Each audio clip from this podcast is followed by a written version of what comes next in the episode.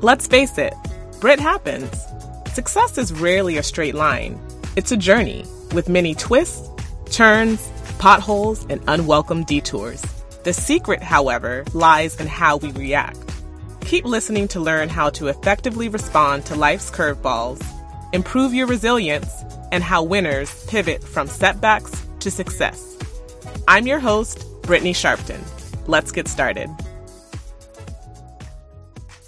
I can honestly say that I've never done a podcast that I did not enjoy, but there have definitely been some standouts, and this episode with my guest, Thomasina Williams, founder of Sankofa Legacy Advisors, is one of them.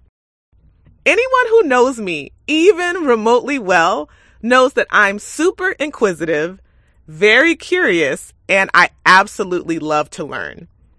I gained so much knowledge in just this little bit of time, and I truly hope that you all enjoy it and learn as much as I did. After a stellar 20 year career of groundbreaking accomplishments as an attorney and six years of making philanthropic investments at the second largest foundation in the United States, the Ford Foundation, my guest, Thomasina Williams, realized her personal passion and professional mission to help others avoid the loss of wealth and fracturing of relationships that befell her family. Thomasina facilitates and coaches business owning individuals and families to build stronger relationships and make better decisions so their families flourish and businesses thrive across generations. Thank you, first of all, Brittany, for having me. It's so wonderful to spend this time with you. So, how did I get into this industry? My answer to that succinctly is by the grace of God. there is no other way. I did not even know that this field actually existed. Uh, as you just referred to, I worked with the Ford Foundation for a while. When I finished my second contract with the Ford Foundation, I decided I wanted to do something different. And I thought it might involve working with individuals around their philanthropic giving lots of people uh, who I know are concerned, for example, about things like education.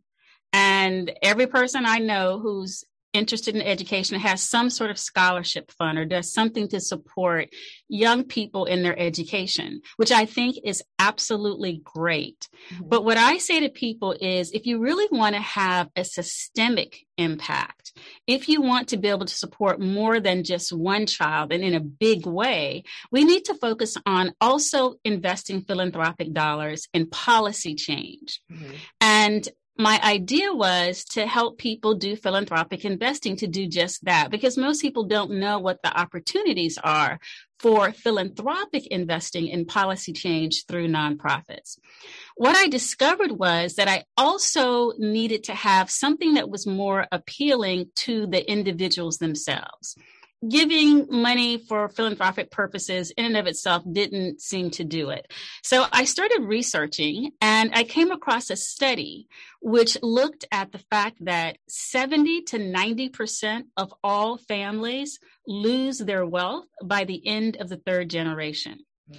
And what I found was really intriguing is this particular study also went on to try to understand why if people are doing all the estate planning they've been advised to do, they've got the best uh, estate planning lawyers money can buy, they've got top notch financial investors, they're crossing all the T's and doing all, dotting all the I's, what they've been traditionally told.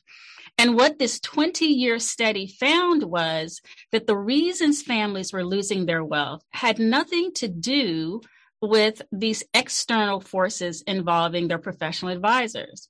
It was all about what was happening within the family. Mm.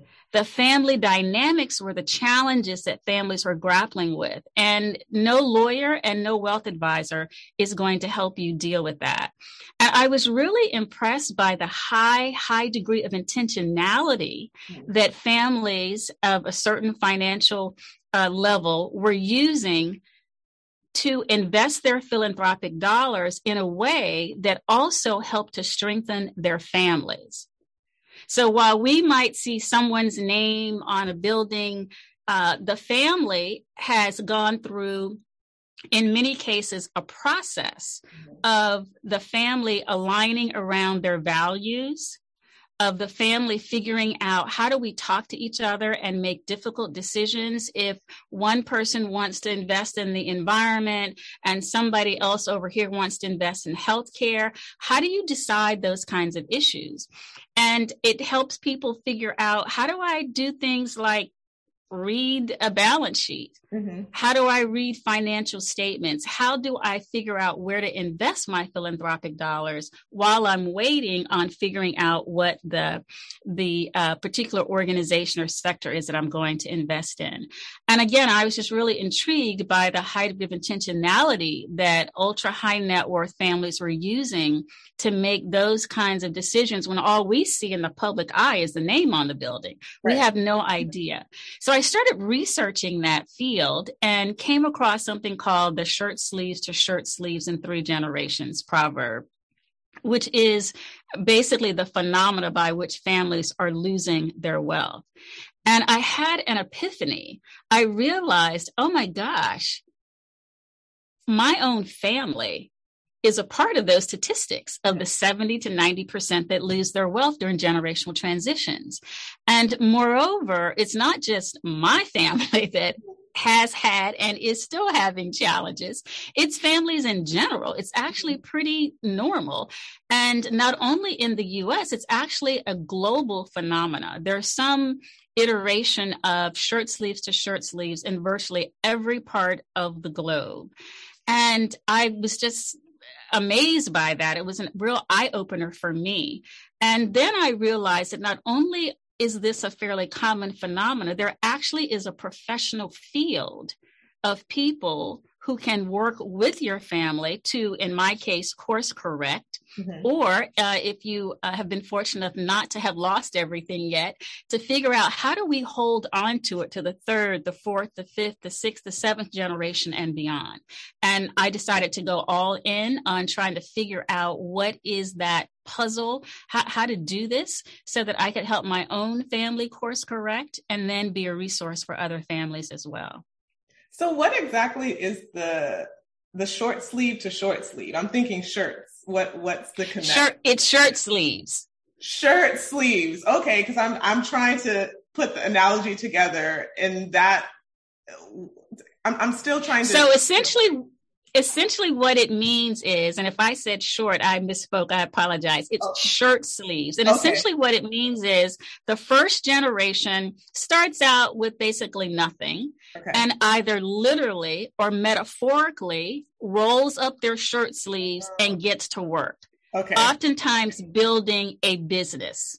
Okay. And they have family members who tend often to work in that business. Mm-hmm. The second generation grows up in a lifestyle of luxury, uh, doesn't really have to worry about money, really, and everything is great.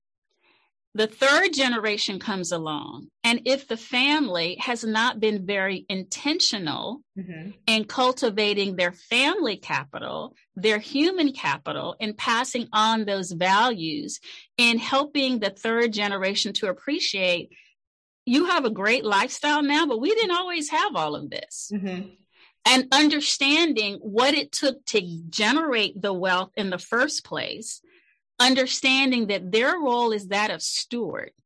They're entitled to enjoy it to the max while they're here, but they also have an obligation mm-hmm. to future generations. Okay. So that future generations aren't having to start over. And if people are not very intentional in doing that, which most families aren't because no one is talking to us about that part. Right. They're only talking to us about building the money part. Then families end up losing their wealth and they're back to shirt sleeves again. So okay. in Saudi Arabia, they say father started out on a camel, mm-hmm. son drives a Mercedes, and the grandson and great grandson are back to camel. Okay. If that, that illustrates the point more Thank intensely. You. So it's not all about the money. We think it's all about the money. You need to obviously have the money. It's necessary, but it's not sufficient. If you want to build generational wealth, you've mm-hmm. also got to focus on the relationship side of the equation. What did you bring from your former professional life to now your business? I brought all of me. One of the things that I love about the work that I do now is that it really is a great opportunity to blend that kind of strategic left brain, very analytical side of me with the side of me that I use more in philanthropy. Okay. which is more into relationship building. It's it's blending the head and the heart.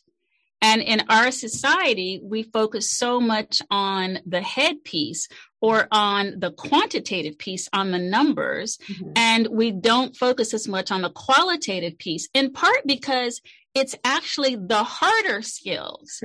They're not soft skills. There's hard when it comes to the, the quantitative side, the financial side, yeah. and there's harder which are the people skills. Right. I, I, think for most business people, certainly for myself, once you get your business going and have access to capital, mm-hmm. the biggest challenge really is the people side of the business. Absolutely. Finding the right people, putting those people in the right position at the right time with the right skill set. If you don't have the right people in the right positions, your business is not going to be successful for very long. Mm-hmm we get that when we're talking about our businesses. Somehow we miss that when it comes to our families. It's the same thing. One of the analogies I use to try to help people appreciate what I'm what I'm saying is if you think about in a business context, mm-hmm. certainly businesses of any size are all in on leadership development for their individual employees helping them to reach their highest potential because that's going to be a payoff for the business. So the business invests in that. By the same token, the business also invests heavily in team building for those individuals, aligning them around a shared purpose and moving forward in the same direction. We think that's great. And we will say if you don't invest in your people, your business won't be around very long. Right if we take those same individuals mm-hmm. and we put them in a family context and talk about the need for some support with team building, with aligning around a shared purpose, with individuals needing help figuring out what is my purpose, what is my role, all of a sudden our society labels that as, quote, dysfunctional. or somehow we need mental health counseling. Mm-hmm. No, it's the same people. They're just in a different context. And one of my goals is to help people realize that the challenges that we have in our families are very normal. Mm. It's human behavior. The biggest challenge is we haven't been taught how to deal with it, how to how to address it. Right. Differences are a part of who we are. Right. And and I I found particularly with with prominent or wealthy families that have a big name, they probably try to hide that aspect because, like you said, it's a stigma surrounding being dysfunctional or you don't want it to get out that this family member doesn't talk to the next. Do you call yourself like a therapist for the financial planning or what what would you no. Okay. I am decidedly not a therapist. Okay. I have no aspirations to be a therapist. And what I want people to appreciate is you don't have to have some kind of a professional degree to figure out how to be in better relationship with yourself understand what's important to me to be in better relationship with my family mm-hmm. and to be in better relationship with money. That's another huge piece of the puzzle that we have all kind of challenges in our society around people's relationship and how they deal with money. It's really about understanding human behavior and the degree of sensitivity we have to each other as humans. And that's elevated when we're talking about family because of the emotional component to it. Right. Okay.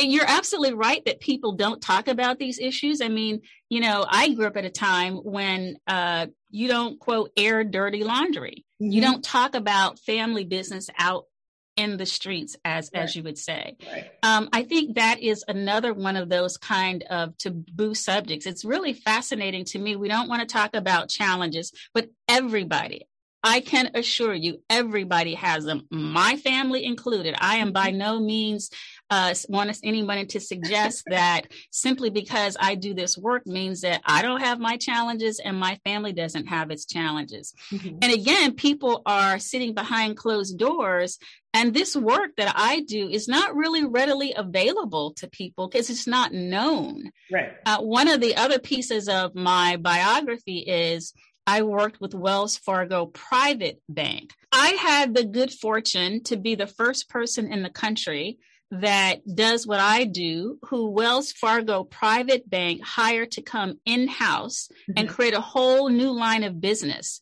to support their ultra high net worth clients. My job was to focus on helping families work through the family dynamic issues, mm-hmm. working alongside of the wealth advisor who's helping them to manage the money. Again, not an either or, but a both and. It was a brand new line of business. And by the time I got there, uh, I'd been hired, but be- between the time of being hired and the time of actually starting, the bank decided that for a client, even a long standing client of the bank on the commercial side mm-hmm. who might have hundreds of millions of dollars on business relationships, for that family to talk to me or anyone on my team, the family had to agree to create a $25 million relationship with my part of the bank. Okay. Forget the money you have over on the commercial side for your business. Mm-hmm. You've got to create a $25 million relationship in the private bank. And the private bank is the part of the bank that focuses on individ- wealthy individuals. Mm-hmm. It's not the red and yellow that people see in the neighborhood. It's totally different logo, totally different everything. My first day at work, I thought I was in the wrong place because there was no signage. You're just, if you're you know if you're supposed to be there. and if you have to ask what it is, that means you're in the wrong place. Okay, okay. So think about that. $25 million relationship with one part of one bank. And obviously, there are not a lot of families in this country right. who can develop a $25 million relationship with one part of one bank. Right. That is the level at which the kind of work that I do has been done historically. Mm-hmm. That's why the rest of us think that there's nothing we can do. It's just my crazy uncle is my crazy uncle, or my sister's a pain in the butt just because that's who she is, and there's nothing we can do about that. It's absolutely not true. The challenge is that those of us who have a few resources don't know what we don't know. Right. And this field is one of the many things that we don't know. And part of my goal in starting Sankofa Legacy Advisors is to do what I call democratizing the space. Okay. To make the resources, the information available to families who can't afford to mm-hmm. create a $25 million relationship with one part of one bank. Because on the relationship side of the ledger, the amount of money you have is really irrelevant. It's not about the financial assets. It's simply that the way that the field has evolved mm-hmm. is that you have to be wealthy for the most part to be able to afford it. But if you have a little bit of money or no money at all, mm-hmm. there are things you can do to strengthen your family. And if your goal is to make a bunch of money to help your family work together around that shared purpose to make that happen, and then figure out how do we keep this thing going generation after generation. That's the key. How do we keep it going? To avoid the shirt sleeve to shirt sleeve. Exactly. Okay, to avoid going back okay. to shirt sleeves. I'm not. Or to a camel if you live in Saudi Arabia. right, right. I'm curious though, Thomasina. I know this is kind of sidebar. That is a very high uh, threshold for anyone, but in terms of Black people, like what percentage of, of Black people were your clients, or family? Well, I, so I'm talking about a situation in one bank. Then the numbers are very few. There are Black people who can do that people who have generational businesses, the yeah. families that I'm aware of, the uh, families now in the second or third generation of their business. And frankly, there are athletes and entertainers uh, who can do yeah, that yeah. as well. Okay. There are lots of very savvy uh, business folks out there in the Black community. We don't hear about them. Mm-hmm. Uh, very much unless there's a problem because again people don't talk about these kinds of issues generally speaking. But trust me there there are black folks who fall in that category. Oh i right absolutely. I was just still a very small percentage comparatively to the, the entire nation and population but which kind of you know it depends on what you call wealthy. I mean wealth is a relative term. First of all i focus on financial wealth because wealth is actually multidimensional our society's all in on the financial piece. But if you think about it, if at some point there wasn't some substantial human capital mm-hmm. and some intellectual capital, you wouldn't have made created the business or been in the right place to take advantage of an opportunity to get the financial capital. We just again forget about these other pieces that are part of the the the missing piece of the puzzle I think for for the most part. Wealth is a relative term, though. I mean, for some people, a million dollars is wealthy. For some people, five million, ten million. You know, is that revenues? Is that um, if you're talking about a business, or is that net worth? If you're talking about an individual, there are all kinds of ways. Uh, to define what is wealth. The bottom line is that as long as we live in a capitalist society, I, I'm sorry to say, there are always going to be have nots. It's just set up that way. Right. Agreed. I mean, if you look at even how taxes work in our society, t- people get taxed on income. If you're taxed only on income, that is going to impact the people who have to get up and go to work every day. Mm-hmm. Mm-hmm. If but people who are Jeff Bezos, they say that uh, uh Amazon hasn't made a profit yet. Really? Right. So they don't have to pay corporate taxes. They're not being taxed on the wealth. That is why I go back to where I started with around the need for policy change. Mm-hmm. mm-hmm. What, one of the, my explanations, an uh, example for people who are interested in education it's great to do scholarships. I'm not mad at scholarships, mm-hmm. but as long as public education in this society is funded based on property taxes, which it is in every state in the country and DC, mm-hmm. then the poor communities are always going to have crappy schools. Yep. It goes back to the structural pieces that we tend to miss. And that's why I initially got into this uh, even investigating this work to figure out how can we help people appreciate the need to work on policy change while you're also helping individuals and trying to restructure the system mm-hmm. and the context in which those individuals have to operate. So if someone is watching or listening and they're like this is amazing which i'm 100% sure they're going to say how do you vet your clients? Because i know you don't just take anyone What's what's the process to be a Sankofa legacy advisor client and work with the world famous Thomasina Williams? the most important criteria for me it's interesting you asked this question because I, I uh, was talking with someone just today uh, this morning and then yesterday, people are always trying to get me to say, well, what's the minimum amount of money somebody has to, to, to have? That's all. It's again, we go straight to the numbers. Mm-hmm. To me, eh, numbers are not really that important. It's numbers and wealth is relative. The most important thing for me is someone who has a willingness to do the work. Okay. Someone who is motivated to look at themselves and figure out what might I have contributed to this dispute with my brother?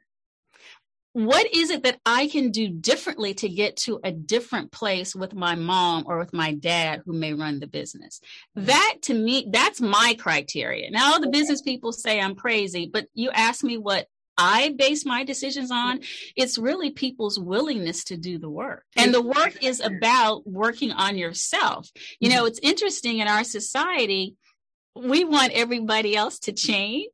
But well, I- we stay the same because I'm perfect, right? I don't need to do anything. So that really is a lot of what I um, am dealing with. So I work specifically with families and business. I think because businesses are are the, the cornerstone of our economy. People mm-hmm. don't realize it. We tend to think again, stereotypes. We tend to think about family businesses as being small mom and pops. Mm-hmm. the reality is that family businesses account for 54% of GDP in the US and 70% globally. Family businesses account for 60% of all private sector jobs in the US. So family businesses are a big deal. They are a cornerstone of the economy and families are the bedrock of our society. So that's why I'm all in around families and families and business together. And that's frankly how most people in this society make money is through owning a business or owning uh, owning something. And I think it's that piece that we tend to to lose sight of because you know, again, stereotypes. Oh, you work with family businesses. When I say that, people roll their eyes. What I do is help families develop leaders. Mm-hmm.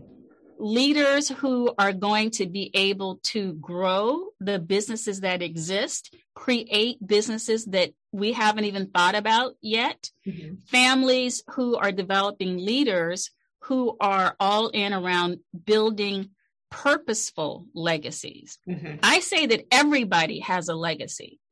Everybody's going to leave a legacy. The question becomes how purposeful are you going to be in designing and building that legacy? And the all important piece of leaders who are committed to sustaining mm-hmm. generational wealth. I'm going to get mine today, but I'm also thinking I don't even have children. I haven't brought any children in this world. I got lots of nieces, nephews, grand or uh, godsons, and goddaughters. I'm thinking about their grandchildren. Mm-hmm. That's what I, people who are focused on stewardship mm-hmm. are people who I want to work with and people, frankly, who my work resonates with. I've had, I had a woman tell me not too long ago, she says, I don't care what my son does with the money. And I said, Really? I said, Okay, that's your right. I said, Well, you have a granddaughter, right? Oh, yes. And she went on to tell me some little story. I said, Well, what about your granddaughter? Mm-hmm. Oh, oh, that's a different story. That's a different story, which is my point. you have if you have to figure out if you care about your granddaughter and your granddaughter's granddaughter mm-hmm. there are some things that you need to do today to put in place to make sure there's something left for your granddaughter and your granddaughter's granddaughter. And that's not just about the will and the trust. It's also about the values. It's also about people's self worth around money. It's also about knowing what their purpose is in the world and how they move forward and understanding that a part of their responsibility is to make sure there's something for the next generation. I absolutely agree. I feel like this can be helpful for couples. Not necessarily, I know your focus is family businesses, but it seems like, well, I guess that's your family too. It's it's, it's actually it's not necessarily limited to businesses. I have a personal passion around business because that's how my grandparents built okay. the wealth that they had uh-huh. that was unfortunately lost um, in the second generation. Mm-hmm. But if you think about it, I mean, we think about businesses as operating businesses. Mm-hmm. A business the Rockefellers are in business. They're in the business of managing their money. they don't have an operating business today. Nice. Yes a foundation you know? A family can have a philanthropic foundation mm-hmm. and the business can be around managing that philanthropic foundation. So it's not always an operating business. It could be a piece of real estate. It could be a family vacation home. It's a shared asset. That is the key. Mm-hmm. and the other thing that people don't think about oftentimes is if you look at for example the rockefellers very wealthy people ultra wealthy people own a significant part of their assets jointly. Mm. The is tied up in that operating business and stock in the business. They have family trust. They have family offices. A family office is a group of people who do nothing but take care of the business of that family, manage that family's money. That is a business, although it's not an operating business that's delivering goods or services. So if we think more broadly about what it means to be in business, I, I, would I, absolutely the work applies, uh, the principles, the strategies are helpful for any and every family. If you are an executive who has huge stock options, mm-hmm you are your family's business. If you're an athlete or entertainer, generally speaking, there are a whole bunch of family members on the payroll. That means yeah. that you are the business, you are the operating business. So, Thomasina, you are excellent at solving or helping to resolve other people's challenges. But, like you noted and very transparent, none of us are immune from our own. So, would you mind sharing a time or two or an instance or two in your personal or professional life where you've had to overcome an unexpected setback, but you turned that stumbling block into a stepping stone? You're absolutely right. I'm not immune by any stretch of the imagination. Uh, as as my grandmother used to say, you can't get out of, get out of this world alive. so um, probably the i would say first thing that comes to mind around challenges i started uh, a law firm in miami. I left the big firm had a great time at the big firm great ride. I was uh, in retrospect i think i was burned out but at the time i thought i was bored. I needed something to stimulate my creative juices so i thought why not started my own firm and have to feed myself and a bunch of other people. So I started a firm with a couple of people in Miami. We uh, were written up in the Miami Herald business section. You know, we are supposed to be the first uh, all black firm that focused on corporate clients, all of that, high expectations, lots of energy, motivation, blessed to have a great client base. And it didn't work. Uh, it didn't work out. I distinctly remember when I made the decisions like I, I've got to go. Something's got to give. Uh, I'm either going to jail or going to the crazy house, and neither one of it, neither extreme are worth it. Seriously, um, I it, it was very vivid. I had a dream one night, and it scared me, frankly. And I just like, you know what? I got to do something different here. Mm-hmm. And it was difficult because I was uh, single and I was a partner at a big law firm. I, I, you know, candidly, I had a bunch of money. I had more money than my partners did. Um, so the credit we used to get our firm credit cards was my personal credit. The firm credit card was tied to my personal credit. Mm-hmm. Um, I also had good relationships and I went to talk to a, a local banker, a gentleman named Bill Allen. Uh, may his soul rest in peace. He's long since passed on. Mm-hmm. Um, and I told Bill that I wanted to start my own firm and I was going to need a line of credit. And I had spent weeks before that, me and my partners drafting this business plan. I had a copy of my little business plan. And uh, he says, Oh, that's great. How much money do you think you need? Oh. No business plan, no nothing. He just gave me a line of credit, gave us, the firm, a line of credit because he knew me and believed in me. Mm-hmm. You talk about mentors and people who've helped us along the way. Um, so I had a lot riding on this financially. People, other people were depending on me, and that was really difficult decision to say, "I'm out." Mm-hmm. Uh, and, but I did because I needed to for my own sanity, mm-hmm. quite frankly.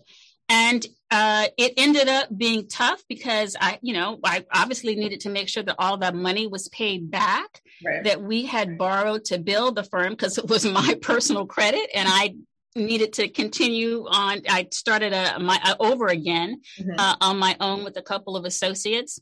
I um, wanted to make sure that we paid that line of credit as well, that people on our, uh, you know, were taking care of all of the expenses and liabilities. And I started over.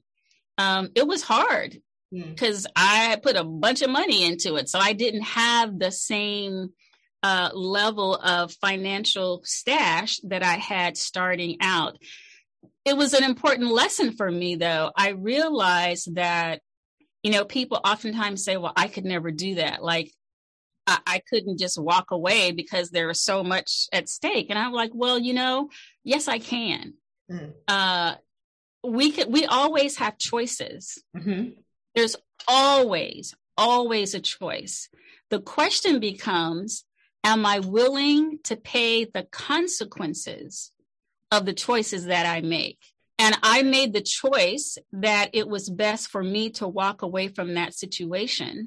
And even though it was tough for me for a while financially, I was willing to pay those consequences. And in the end, uh, certainly for me, I think it was the right decision to make. Uh, I think it ended up being the right decision for everyone in in the long run. So I would say starting out that firm, a lot riding on it, a lot of excitement, momentum, really smart people, uh, good people. It just didn't work out as a business relationship. Okay. And not only the financial aspect, but you are obviously accomplished and achieving type of person. So it probably affected your ego as well, I would think. Uh, you know, that's interesting. Um, one of my other mentors uh, has been, still is H.T. Smith, and he and I had an interesting conversation about that. Uh, he says, "I know you. You you hate to give up. you hate to fail, but candidly, it what no, it wasn't really, about the ego for me. Um, because ego is not why I did it in the 1st mm-hmm. place. So the fact that it didn't work out disappointed absolutely mm-hmm. but I, I wouldn't say that ego played into um, that particular decision for me one of the mantras that i live by is if i'm not having fun if i'm not enjoying what i'm doing to the point that i'm all in on it mm-hmm. i need to do something else and in the beginning it was fun it was exciting you know again smart people um, doing good work for our clients, making salaries available to a whole bunch of people. Mm-hmm. Um, but there got there there came a time when I had an internal conflict, okay. an internal disconnect around what was going on, and that to me was more important than am I going to, you know, fortunately I didn't have to worry about kids going to college and that kind of thing. So I can start over. Mm-hmm. You know, financial, the financial piece was hard, but that wasn't my biggest concern. I always say, you know, I could work the graveyard shift at Denny's if I have to. I'm not adverse to, to hard work and I can always figure out a way to make money. That wasn't it. I just, there was a discomfort that I didn't even want to get up and go to work in the morning. Mm. That's crazy if my name is on the door. Right. And some people take the position that, you know, you have to just go along with it or things are going to get better. I tried all of that, believe mm-hmm. me. Mm-hmm. Um, I candidly wasn't as mature in some ways as I am now, didn't have the availability of certain strategies and ways that I might have dealt with things differently mm-hmm. from a business standpoint as well as a personal standpoint. But I was so unhappy, um, miserable, and just, you know, my, again, my theory life is too short to exist like that. And, mm-hmm. you know, I did have a choice. People say, well, you couldn't do that. Well, watch me. Um, so I just, I started over but it was more about the qualitative pieces, kind of like we're talking about quantitative financial, qualitative family relationships. For me, it's always more about what is true to me. Mm-hmm. And I wasn't being true to myself to continue to exist mm. in an environment where I was that unhappy. So I left the emphasis of happiness. And it seems like you're extremely passionate about what you're doing now and helping others with the generational wealth and sustainability. So I think, as cliche as it sounds, everything happens for a reason. Yeah, exactly. I, you know, again, I, I live by my own standards. Mm-hmm. I have never been one trying to prove anything to anybody.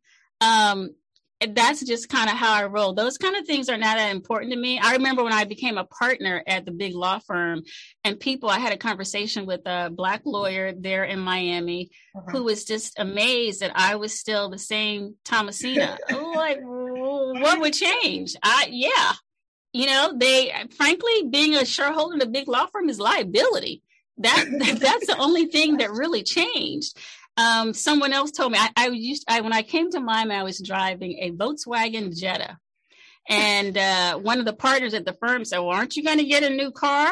I said, "No. Why? I don't need a new car. There's nothing wrong with my car." Well, you're a partner now. Well, is the firm going to give me a new car as part of that? I'll be happy to drive it off the lot, but no, I'm keeping my Volkswagen Jetta. Thank you very much. Those kind of things, you know, I'm not trying to keep up with the Joneses and that's probably why you are where you are now. So That's an important and message. I do think, you know, like I said, by the grace of God, everything happens for a reason. I went on to start another firm. Actually, we, we different people kind of went in different ways. So it actually was multiple opportunities for people to work in a law firm. I then uh, had an opportunity to do something different. I felt a calling at some point that there was something else I should be doing besides practicing law and a lot of people said well you you can't leave miami. You can't do something other than law. Like we need you. You you can't you can't. Watch me. I'm gone. And it you know it was divine intervention. I mean i think this is a path that i was led to find this work. It was not something i even knew existed. Mm-hmm. so clearly i wasn't looking for it. So thomasina yeah. growing up were you always like what type of student were you and what was your household like? You have an accomplished family and, and siblings. Were your parents really strict? Where it was like straight a's just commonplace or did you just evolve into the genius and entrepreneur that you are now? Well first of all um, you talked about uh, my siblings and how we're all accomplished. Again, my family is no different from any other family the two brothers that you know of and that most people in your audience might know are very uh, high achievers. I also have another brother who most people in Miami have never heard of or met, who is just as bright, just as talented as the three of us, grew up in the same two parent household, went to the same Catholic uh, elementary school, who never, who doesn't have a high school degree. Okay it wouldn't even go back to get his GED. so again, my family spans the mm-hmm. spectrum just like other families. One of the principles I've learned about in the work that I do, um, something called family systems. And oftentimes in a family, you will have lots of high achievers and then one person who is not. Mm. And people tend to uh, label that person, their negative connotations. But if you understand family systems theory, then you understand that it's not unusual for that kind of scenario. And what happens is oftentimes one person, one child, for whatever reason, has more of a sensitivity around absorbing anxieties and tensions. So that person, all of that is absorbed into that one person, mm. which then makes space for the, for the, others to go off and do their thing. So I want to be clear about that. I I um I love all and they're all brothers. I love all of my brothers, but they're all very different from each other and from me, I might add. Um, all I would say very talented, but not all high achievers by the standards that we use. Every not all of them are, are rocket scientists and uh, Harvard MBAs. Okay. I have one who didn't make it out of high school. Or maybe you um, like you said, wealth is relative. Achievement can be relative too. Exactly, exactly. Which I say he's very talented. He yeah. just doesn't have the kind of education and the accoutrements that go with that in our society. Okay. Um, so your question about my household. So my my mom uh, is one of eight. She was the only one of her siblings to go to college. Um, she has a, a master's degree in education. My dad was an avid, avid reader. Uh, grew up with the old Encyclopedia um, Britannica or World Book, World Book Encyclopedia. Um, you know, it's kind of hard to grow up in a household with your mom as a school teacher and not be all about books and reading. At least in my household, okay. uh, that was hard to do. So it was just natural to read, to study, to be interested in things in the world. Um, also, you know, I grew up at a time, I'm a product of the 60s. I integrated my elementary school. I was the first Black girl to graduate from my private high school. Wow. And in that climate, you know, we were told, I was told, I'm representing the race we had to work harder than the white kids. We had to be better than the white kids because people were going to assume mm-hmm. that we only got to where we were because of some affirmative action or somebody, you know, accidentally let us in. Right. So hard work from the standpoint of academics was something that was natural in my household just because of who my parents were mm-hmm. um, and are. Uh, and I, I I love books. I mean, you I could be transported to other places and spaces and um, learn things in books that I weren't in my surrounding. I always knew that the world was bigger than my little community. Mm-hmm. And I wanted to go out exploring some of the things I'd read about in the books. So it really was a question of, frankly, my parents being strong role models. Okay. And you do what you see around you growing up. My my father also was a very um, active, uh, uh, politically active. Mm. He was a union man. I remember, you know, family vacations going to the national union meetings. My father was a letter carrier. He worked for the post office, but he was an avid activist when it came to unionism. Uh, t- people may not know this, but there was a, uh, people think about the Montgomery bus, bus boycott.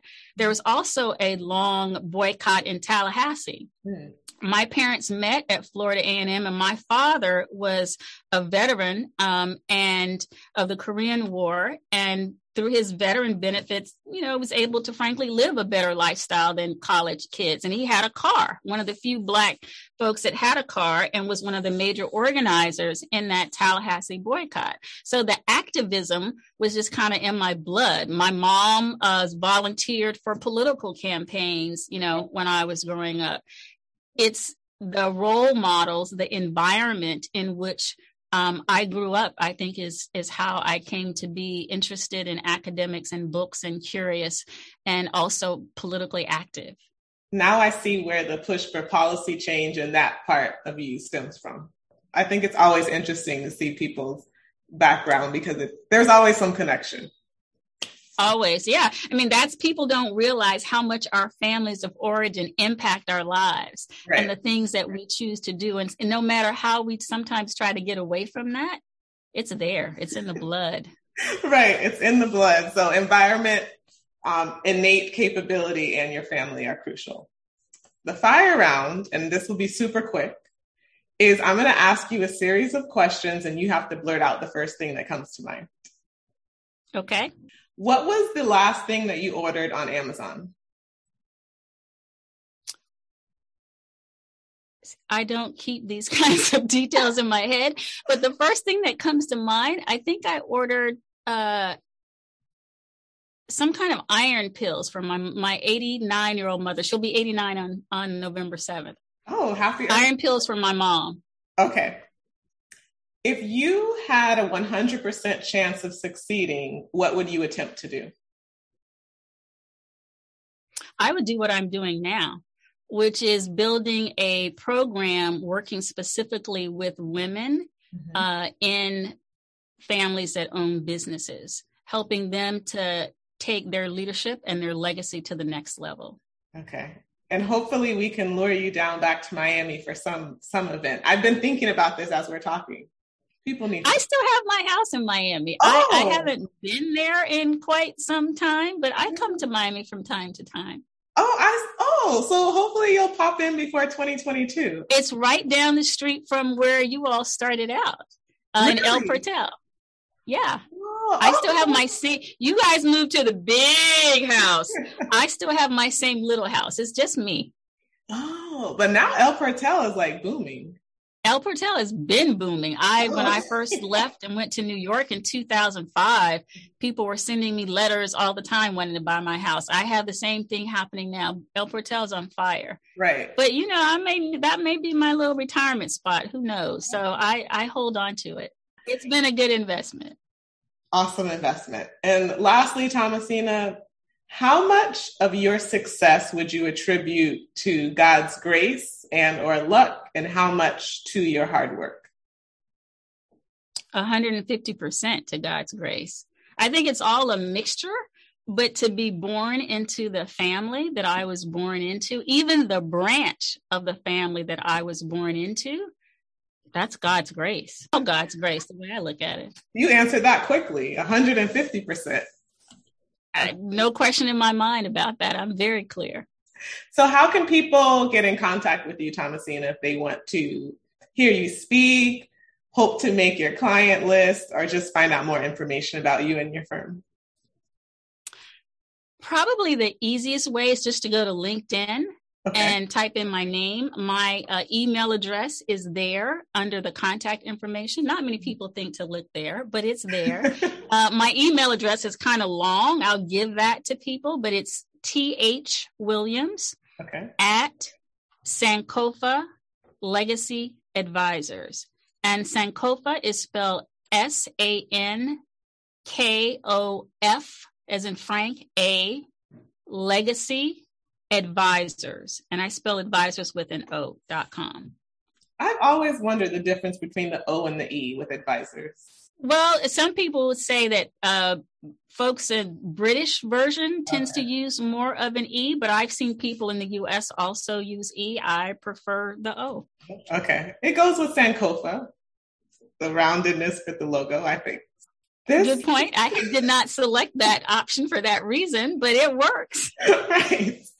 This was outstanding, um, Thomasina. It, it exceeded my expectation. I knew it would be awesome. So Thank you so much for your time and educating me more. I learned more about you, your family, how you got into this. I'm hoping to become a client. That's why I'm asking these questions selfishly for myself too. So I'll let you know about my new program. It's called The Few. And okay. FEW stands for Family Enterprise Women. It's I did see that on your website. Wait, sorry, I cut mm-hmm. you off. What does FEW stand for again? Family Enterprise Women it's a, a program that people can enroll in if they like. It's a program in development. So if you go to the website, there is a, a tab there where you can okay. sign up and you'll receive information updates about it. We'll be launching it at the beginning of 2022. Okay. And the goal really is to help women uh, define and up level their leadership and their legacy. Women are always, I shouldn't say always generalizing, but in my experience, women tend to be, in many respects, frankly, the glue that holds our families together. Um, I don't know a single mother or even people like myself who've never given birth to children, but mother have mothered a lot of people who don't want the best for the next generation and aren't willing to sometimes do what those folks themselves won't do for themselves. So I want to help them in that regard, but also to focus on themselves. Self care, I think we need to prioritize more because, like they tell us on the airplane, if we don't put on our own oxygen mask first, if something happens to us, mm-hmm. then that's obviously not doing a service to the people that we were trying to help either. So, again, in my world, I'm a big both and kind of person. I can be strong in who I am, be clear about who I am and the legacy I want for myself, mm-hmm. and also work towards furthering the legacy for my family. Thank you guys so much for checking out today's episode of Brit Happens. If you like what you heard, please subscribe, rate, and review on iTunes, Spotify, TuneIn, or Google. You can also find me online at www.brithappens.com and on social media, Instagram or Facebook at Brittany Sharpton. See you next time.